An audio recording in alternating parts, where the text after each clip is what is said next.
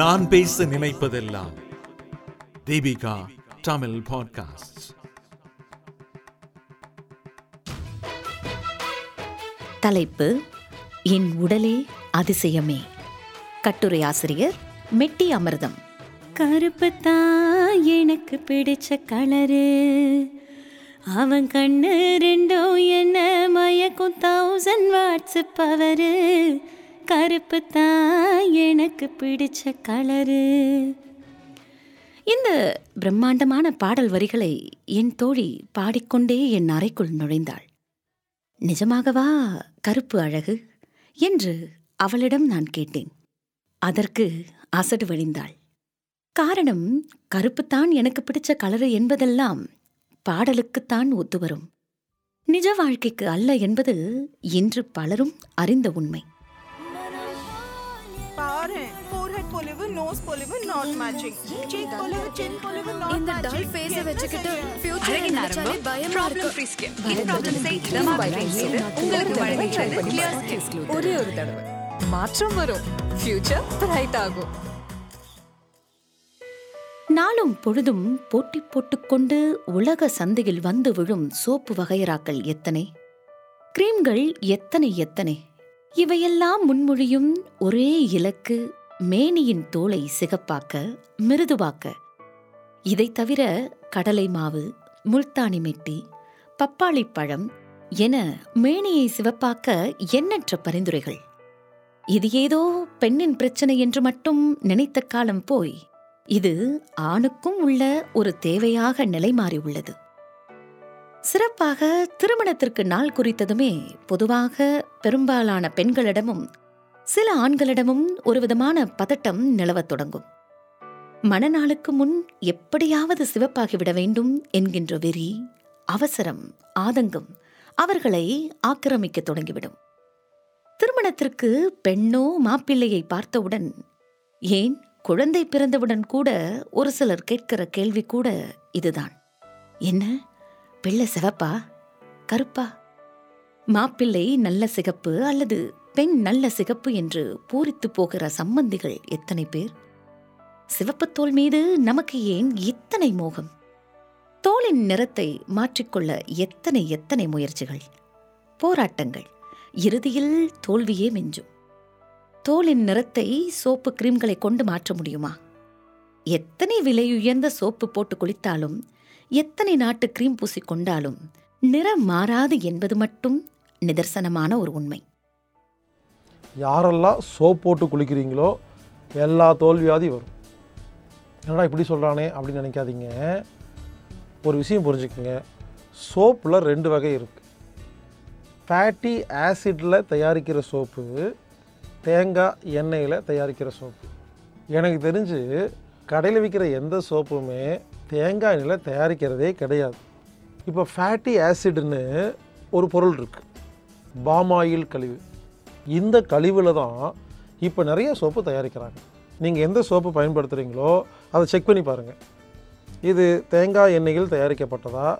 இல்லைன்னா fatty acid அப்படிங்கிற palm oil கழிவால் தயாரிக்கப்பட்டதான்னு.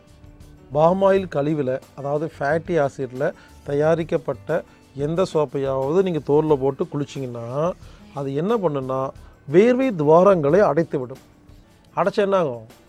வேர்வை வெளியே வராது. தோல் கழிவு நீக்கும் மண்டலம். தோல் என்பது கழிவு நீக்க மண்டலம். அப்போது அந்த கழிவு நீக்க மண்டலத்தில் உள்ள அந்த துவாரங்கள் அடைந்து விட்டால் நமக்கு ஆரோக்கியம் கிடைக்காது. தோலில் சொரியாசிஸ் ஸ்கின் டிசீஸ் போன்ற தோல் வியாதிகள்லாம் வரும்.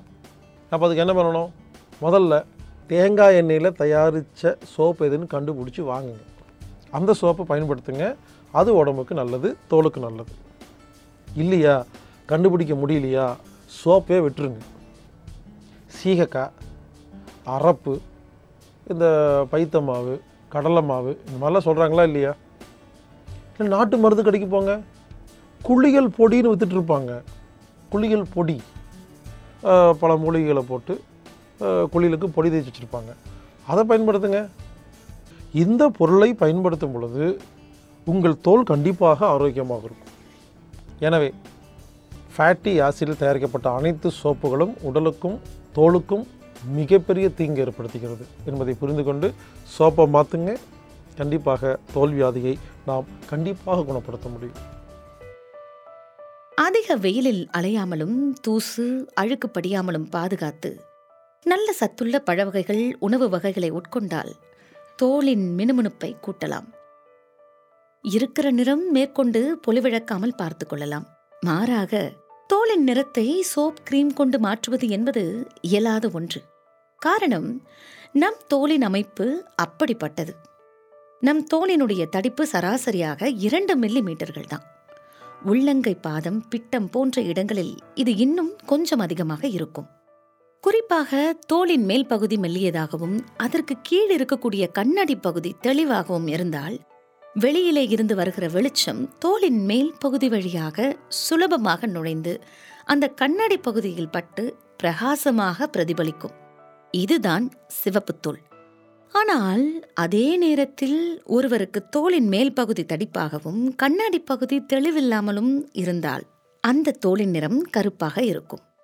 தோலின் நிறம் அமைவதற்கு நம்முடைய ஆசிய இனம் முதல் காரணம் என்றால் தலைமுறை என்பது இரண்டாவது காரணமாக அமைகிறது. இன்னைக்கு சிறிய குழந்தைகள் முதல் பெரியவங்க வரைக்கும் இன்னைக்கு ஐப்ரோ எடுப்பது என்பது ஒரு சர்வ சாதாரணமான விஷயமா போச்சு. ஆனால் இந்த புருவ முடிகள் வளர்ற இடத்துல பிராணன் இயங்கிட்டு இருக்குதுன்னு மருத்துவத்துறை சொல்கிறாங்க அதுவும் குறிப்பாக அக்குப்பஞ்சரில் இங்கே வர்ம புள்ளிகள் அதிகமாக இருக்குது இது உயிருக்கும் அதுக்கும் சம்பந்தமான ஒரு இடமாக கருதப்படுது. புருவ முடிகளை அழகுக்காக நினைத்து அடிக்கடி முடியை எடுப்பது நம்ம உயிர் நிலையோடு தொடர்பான வர்ம புள்ளிகளை மிகவும் பலவீனப்படுத்தும். பின் அந்த பலவீனமான நிலையானது பெண்களுக்கு குணமாக்க முடியாத பலவிதமான பிரச்சனைகளையும் நோய்களையும் ஏற்படுத்துது. புருவ சீரமைப்பால் பெண்களினுடைய பிராணசக்தி குறைந்து ஆயுள் நாட்கள் குறைந்து போவதாக சொல்கிறாங்க பிராணசக்தி குன்றி மற்றும் ஆரோக்கியம் குறைவான குழந்தைகள் பிறப்பதற்கு அதிக வாய்ப்பு இருப்பதாகவும் கூறப்படுகிறது. எனவே வர்ம நிலைகளில் இருக்கக்கூடிய இந்த மின்காந்த சக்தியை எந்த வழியிலும் நம்ம சிதைக்கக்கூடாது. புருவ முடியினை ஒருபோதும் சீரமைக்க கூடாதுன்னு சொல்கிறாங்க ஏனெனில் நம்ம உடம்புல முக்கிய சக்தி கண்களுக்கு அருகில் இருப்பதாகவும் அந்த இடத்தில் முடியினை எடுக்கவே கூடாதுன்னு அவங்க அடித்து ஆணித்தனமாக சொல்கிறாங்க இல்லை என்றால் இது மிகப்பெரிய ஆபத்துக்கும் பிரச்சனையையும் கொண்டு வருவதற்கு வாய்ப்பு அமையும். நம்ம கண்களை பாதுகாப்பதற்கு மிக சுத்தமான விளக்கெண்ணெயை கண் புருவங்களில் நம்ம தேய்த்து வந்தால் இதனால் ஆயுளும் ஆரோக்கியமும் அதிகமாகும். மேலும் புருவத்தோட அழகையும் நம்ம பாதுகாக்க முடியும். வெள்ளைக்காரர்கள் பலர் தங்களினுடைய நிறத்தை குறைத்துக் கொள்ள வேண்டும் என்கின்ற ஆவலில் வெயிலில் பீச் மணலில் படுத்தபடி சூரிய குளியல் குளிப்பதை பார்த்திருப்பீர்கள். அது சரி மருத்துவ ரீதியாக வெள்ளைத்தோல் சிறந்ததா அல்லது கருப்புத்தோல் சிறந்ததா? கருப்புத்தோலுக்கு தான் அதிக மார்க். ஆச்சரியமா இருக்குல்ல? இதற்கு அடுத்தபடியான மார்க்கு நம்ம பிரவுன் தோலுக்கு தான் கருப்பு மற்றும் பிரவுன் தோல் உள்ளவர்களுக்கு பெரும்பாலும் தோலில் புற்றுநோய் வராது. ஆனால் வெள்ளைக்காரர்கள் தங்கள் தோலின் வெள்ளை நிறத்தால் எண்ணற்ற தோல் வியாதிகளுக்கு அன்றாடம் அவதிப்படுகிறார்கள். அவற்றில் பல வியாதிகளின் பெயர்களை நாம் கேட்டதே இல்லை. ஆசைப்படுவதில் தவறில்லை. ஆனால் அழகு சாதன பொருட்கள் எப்படி தயாரிக்கப்படுகின்றன? அவை பாதுகாப்பானவைதானா அல்லது உடல் நலத்துக்கு தீங்கு ஏற்படுத்துபவையா என்பதையெல்லாம் நாம் யோசித்து பார்க்க வேண்டும். உலக அளவில் இது தொடர்பாக அதிக ஆய்வுகளும் நடைபெறுவதில்லை என்பதுதான் நிதர்சனமான உண்மை. பல அழகு சாதன பொருட்கள் நம் ஆரோக்கியத்துக்கே கேடு விளைவிப்பவை. முதலில் நெயில் பாலிஷ். குழந்தைகளுக்கு பிடித்த ஒரு அழகு சாதன பொருள் என்றே சொல்லலாம். இதில் காரியம் கலக்கப்படுகிறது. இது குழந்தைகளின் மூளைத்திறனையே பாதிக்கக்கூடியது. அதே போல பல மணமூட்டிகளில் உள்ள ஃபார்மால்டிஹைடு நரம்பை பாதிக்கும் ஒரு நச்சுப்பொருள். அழகூட்டிகளில் சேர்க்கப்படும் எத்தலன் ஆக்சைடு ரசாயனம் புற்றுநோயை உண்டாக்கக்கூடியது. இப்படி உலகம் எங்கும் தயாராகும் அழகு சாதன பொருட்களில் இருபத்தி இரண்டு சதவிகித பொருட்களில் புற்றுநோயை ஏற்படுத்தக்கூடிய ரசாயனங்கள் இருக்கின்றன என்று எச்சரிக்கிறது ஸ்கின் டீப் என்கிற அமைப்பு. பெண் குழந்தைகள் சிறுவயதிலேயே பருவம் எய்துவதற்கும் பெண்களுக்கு மார்பக புற்றுநோய் வருவதற்கும் அழகூட்டிகளில் உள்ள ஹார்மோன்கள் காரணமாக இருக்குமோ என்கிற ரீதியிலும் ஆய்வுகள் தற்போது நடைபெற்று வருகிறது. தாலேட் என்னும் முகத்தில் மேக்கப்பை நிறுத்தும் ரசாயனம் கண்ணழகுக்கு பயன்படுத்தப்படும் பாலிசைக்ளிக் ஹைட்ரோ கார்பன் ஆகியவை ஆரோக்கியத்துக்கு தீங்கு விளைவிப்பதாக அஞ்சப்படுபவை. ஆனாலும் இன்று வரை நம் சந்தையில் விற்பனையில் உள்ளவையும் கூட. ஐந்து வயதேயான குழந்தைக்கு ஹேர் ஸ்ட்ரைட்னிங் செய்து முகத்தில் ஸ்க்ரப் செய்து பாலிஷ் போட்டு ஸ்ப்ரே அடித்து காற்று புகாத பளபள ஆடை அணிவித்து நடத்தும் பிறந்தநாள் கொண்டாட்டங்கள் அந்த குழந்தையின் அழகையும் ஆரோக்கியத்தையும் கெடுத்துவிடும் என்பதை பெற்றோர்கள் ஞாபகத்தில் வைத்திருக்க வேண்டும். ஆர்கானிக் என்கிற பெயரில் விற்கப்படும் பொருட்களிலும் எச்சரிக்கை அதிகம் தேவை. விற்பனை ஒத்திக்காக மட்டுமே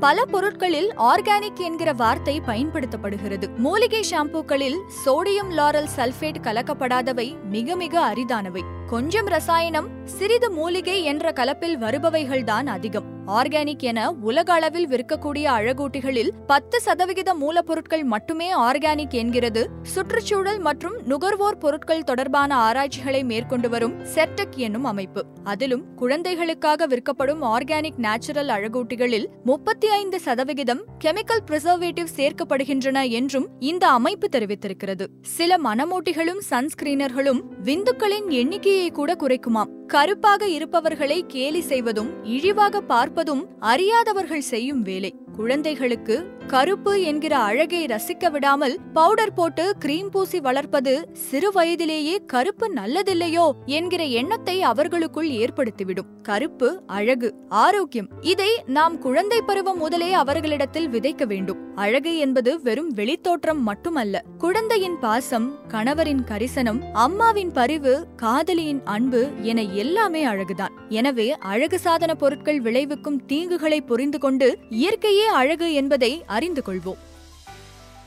அப்புறம் என்னங்க? நம்ம தோல் கருப்புல இருக்கா ப்ரௌனில் இருக்கா? கவலையை விடுங்க. அழிந்து போகக்கூடிய அழகு வேணுமா? ஆயில் முழுக்க தோல் வியாதி இல்லாம ஆரோக்கியமா வாழணுமா? மாற்ற முடியாத ஒன்றுக்காக செலவழிக்கும் நேரத்தையும் பணத்தையும் நலமோடு வாழ்வதற்கு செலவு செய்யுங்கள். வாழ்த்துகிறது தீபிகா தமிழ் பாட்காஸ்ட். தொடர்ந்து இணைந்திருங்கள். நீங்கள் கேட்டுக்கொண்டிருப்பது நான் பேச நினைப்பதெல்லாம்.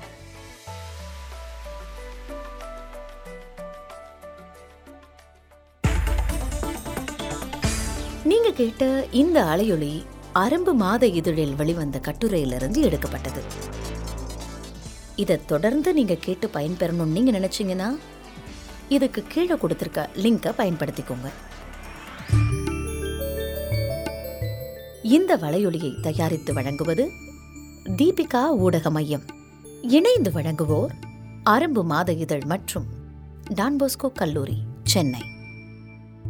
குரல் வடிவம் அமளி. ஒலி வடிவமைப்பு வின்ஸ்டன்.